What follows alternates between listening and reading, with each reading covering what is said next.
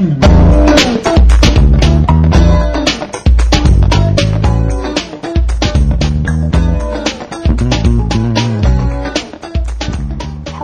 welcome to Meet Your District Supervisor.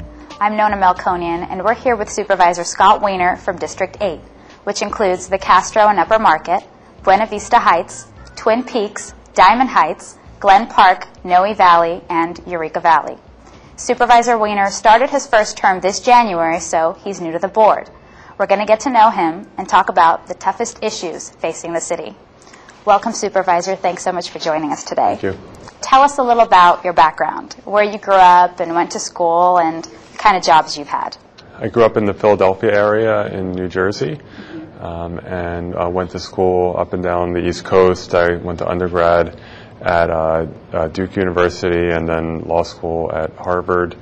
Um, after clerking for a judge, I came out here in 1997 and I've been here for the last 14 years. Um, I've always lived in the Castro. Um, I'm an attorney, so I started out in private practice at a private law firm uh, doing complex commercial litigation. And then uh, in 2002, I moved over to the San Francisco City Attorney's Office, uh, where I uh, worked on the trial team doing trials for the city, uh, handling my own cases and uh, supervising a team of uh, attorneys as well. Why did you choose to live in San Francisco? I, I had actually always assumed I would go back to the Philadelphia area since that's where my family is, uh, but I, uh, I was always interested by San Francisco in terms of what it is as a city, its culture, um, its uh, its you know uh, amazing LGBT community, and so I came out here for a summer and just fell in love with it and ended up coming back. And so, what motivated you to get involved with politics? I've been interested in politics since I was a kid. I worked on campaigns when I was a teenager. I was involved uh, campaigning against uh, Senator Jesse Helms when I was in college. Uh, but when I came out here, I um, wasn't really initially involved politically. I was involved um, more in uh, community work, helping to build the LGBT community center, uh, doing neighborhood work and I eventually uh, started doing some campaigns and gradually got more involved in Democratic Party politics um, and uh, in the Alice B. Toklas LGBT Democratic Club. And then ultimately in 2004, I ran for the Democratic County Central Committee um, and ended up chairing uh, the committee. So it was a gradual process for me. And, and then by the time uh, I started thinking about running for supervisor, it really made sense because of my involvement in the community and, and in politics. What did you learn from campaigning for supervisor? I learned a lot. you, uh, I knocked on about 15,000 doors and uh, just met uh, a huge number of people, which is really the, um, the best way to learn about uh, the, the neighborhood and about the city and what people want and what people's concerns are. And so I, I just uh, feel like I know so much more uh, than before I started campaigning. Where do you place yourself on the political spectrum? Are you more to the left or closer to the right? We're all far to the left on, on uh, the national uh, standard, and I'm, uh, I'm a good liberal Democrat. Um, you know, I, I guess in, uh, in the San Francisco little mini spectrum, I'm probably considered uh, more uh, middle of the road. But um, one thing about me is that I'm, I'm, I'm very independent when it comes to the issues, and um, I don't vote a party line, and, and I, I tend to, I just judge each issue on its merits, and uh, that's sort of how I am. What do you feel are some of the biggest issues facing San Francisco right now? Well, you know, the budget is the most uh, imminent uh, issue, and we do have a structural budget deficit uh, in the city. And so we need to deal, of course, with the short term of balancing our budget in a way that does not decimate basic city services that people rely on, but also to address our long-term structural budget deficit. And that means um, implementing some budget reforms that uh, make that smooth out our budget process so it's not a boom bust kind of budget. It means uh, reforming our pension system and retiree healthcare system so that they're stable and that they don't drain the general fund. So that's a big aspect of it. Another uh, huge issue confronting the city is our the deferred maintenance on our infrastructure. We have a lot of infrastructure that's been deteriorating because we haven't maintained it properly from our roads to our sewer system to Muni, and uh, we need to be much, much more diligent about uh, maintaining our infrastructure. And what are some of the biggest issues facing your district right now? Some of the big citywide issues really impact the district, like transportation. Uh, we have we have more Muni service than some other districts have, but it's not always reliable. We have big problems with the J Church. Some of the major bus lines in the district aren't reliable, so transportation is very important. We have some major projects coming up in the city, like the renovation of Dolores Park, which is a once in 50 year opportunity to define what the park is and what changes we want to make to it. So that's going to be a, a very significant project. Same with uh, Glen Canyon, which is going to undergo a lot of work. How will you balance the needs of your district versus the needs of the city as a whole? That's one of the most challenging parts of being a district supervisor. Um, we elect our supervisors by district, and it's very important to pay attention to the district, to be engaged in the projects in the district. Um, but we also represent the whole city. And I think any district supervisor that just focuses on the district without addressing those big citywide issues is not doing his or her job. So I, every day, I make sure that I'm working both on the major citywide issues and on district issues, and I try to be disciplined about that. So once again, the city is faced with some tough budget decisions, um, including whether to make cuts and whether to increase taxes and fees. How will you approach these hard choices? I think we have to start by looking at what are the most critical city services that we that we absolutely cannot do without, and and uh, the core services. There are a lot of services that are important, but what are the ones that if they deteriorate, we will all really pay the price?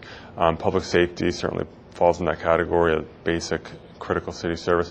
Transportation, making sure we have a functional muni, um, again, very, very critical. Some core public health services, um, like making sure we're dealing with mental illness on our streets. Um, as well as uh, HIV services, those kinds of things that, again, if we don't provide those services, we're really going to pay the price.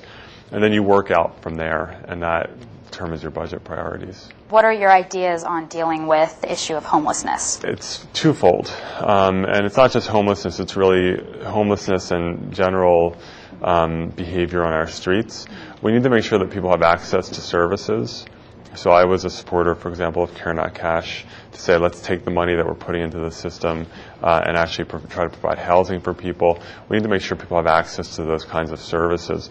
We also need to make sure that we are um, having standards of behavior on our streets. And keeping in mind that most homeless people do not cause any problems on our streets, but there is a small group of uh, people on our streets who are causing problems. And so we need to make sure that we have those standards of behavior, say that there are some kinds of behavior that is, are not okay, and then to enforce that. You mentioned um, housing needs. So, what are the city's housing needs, and how do you think the Board of Supervisors should address these needs? There are a few um, different areas that we need to address. One is um, we housing affordability or lack thereof is a major challenge for the city. Um, uh, it's harder and harder to afford housing in the city if you're a um, lower or middle income person and so we need to address that. Um, and I really want to focus on um, workforce housing.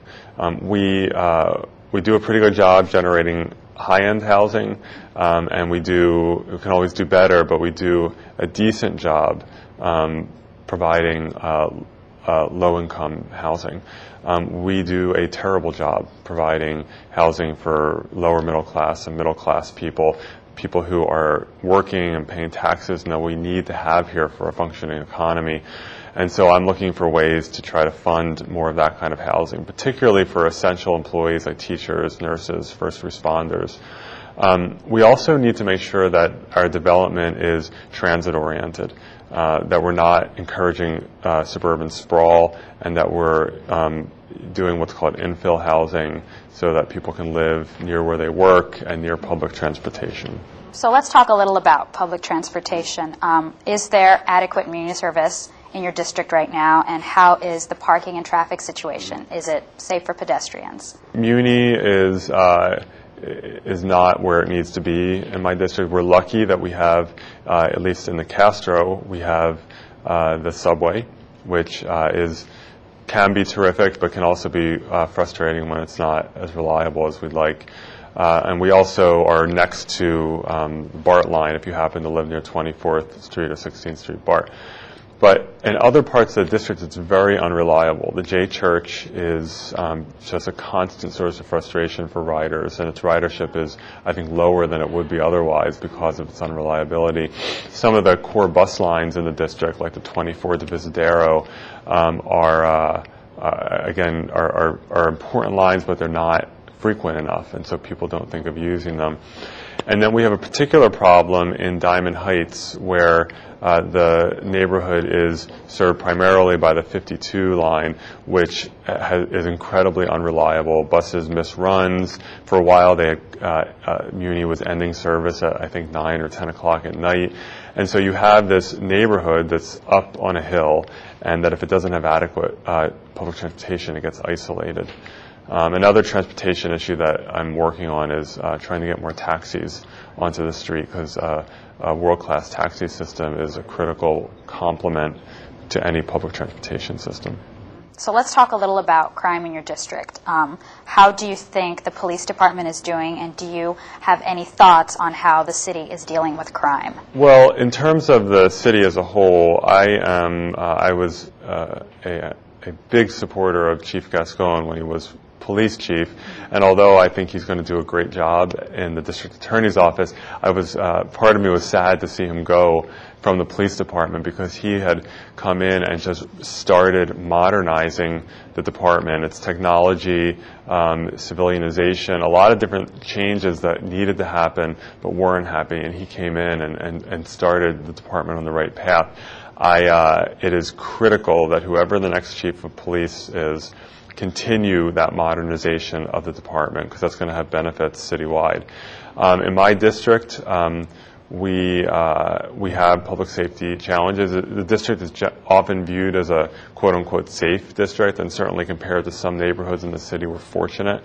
Um, but we do have violence. Um, we have uh, we had a bunch of violence around Dolores Park last year. Um, there have been uh, on again, off again robberies in Glen Park and parts of Noe Valley. Um, there have been some shootings up in Diamond Heights. And so we, um, one of our challenges is really making sure that the police department uh, understands that even though we may not have the same crime levels as some neighborhoods, we still need attention from the police department. So let's talk a little about the city's economic development. Um, are we on the right track?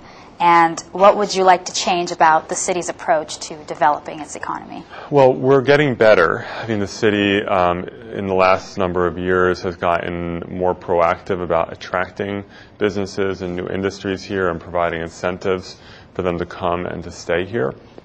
But uh, it is still a very expensive place to do business in terms of the cost of labor, the cost of land. Um, and one thing that we need to make sure is that we're not um, feeing and taxing businesses to the point that it's not profitable or not uh, attractive for them to be here. Uh, we need to reform our payroll tax, which is an incentive not to create jobs. And I know that uh, uh, uh Board President David Chiu is uh, continuing to work on some possibilities there, and I look forward to working with him. Um, I also support very targeted efforts to revitalize areas or to bring industries here like the biotech uh, payroll tax uh, holiday, as well as um, the proposal uh, that was introduced yesterday at the board um, uh, relating to mid-market and parts of the tenderloin uh, to uh, provide some payroll tax relief to encourage businesses like Twitter and others to go there. Governor Brown has proposed eliminating funding for redevelopment agencies. Um, what is your opinion of that plan? And what are your thoughts on the value of redevelopment agencies? I think the plan is very overbroad, and uh, I, I uh, don't support it, at least as it relates to San Francisco's model of redevelopment. Um, we, our redevelopment agency does tremendous work in San Francisco, and a lot of projects like Treasure Island um, and some other very, very, like what's happening in uh, Hunters Point, Um, those kinds of projects would be very difficult to achieve without redevelopment. Uh, our redevelopment agency is the largest source of affordable housing creation in the city, and uh, it, it really has been a huge asset.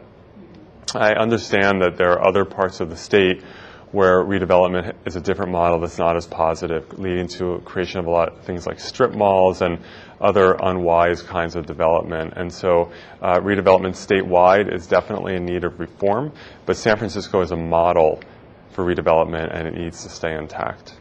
So let's talk a little about the role of sports in the city's economic future. Um, are you happy with the plans for the America's Cup?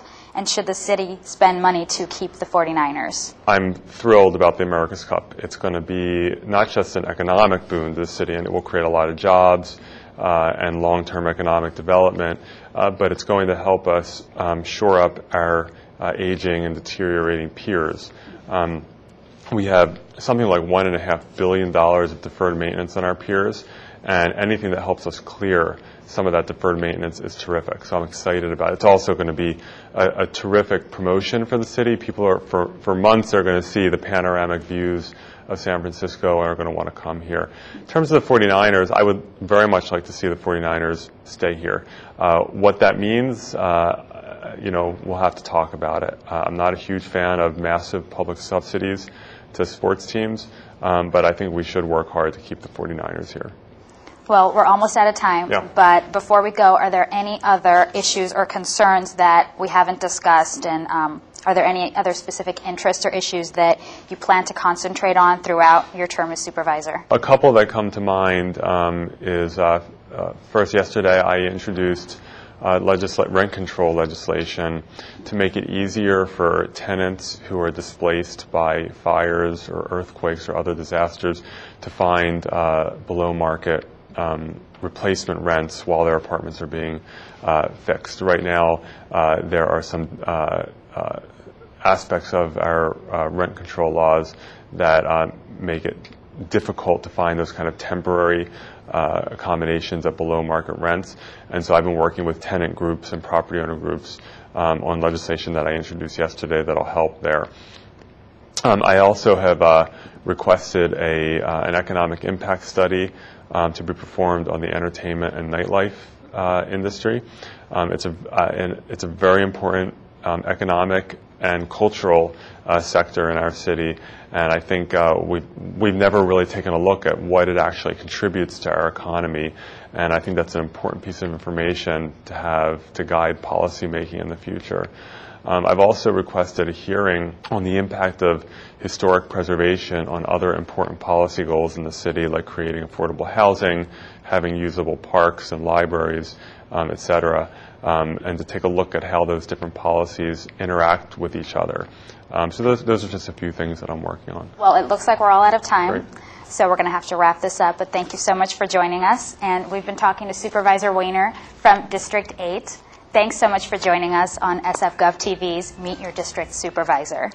Watch for the next episode of Meet Your District Supervisor when we'll be back with another one of our 11 city supervisors. For SFGov TV, I'm Nona Melkonian.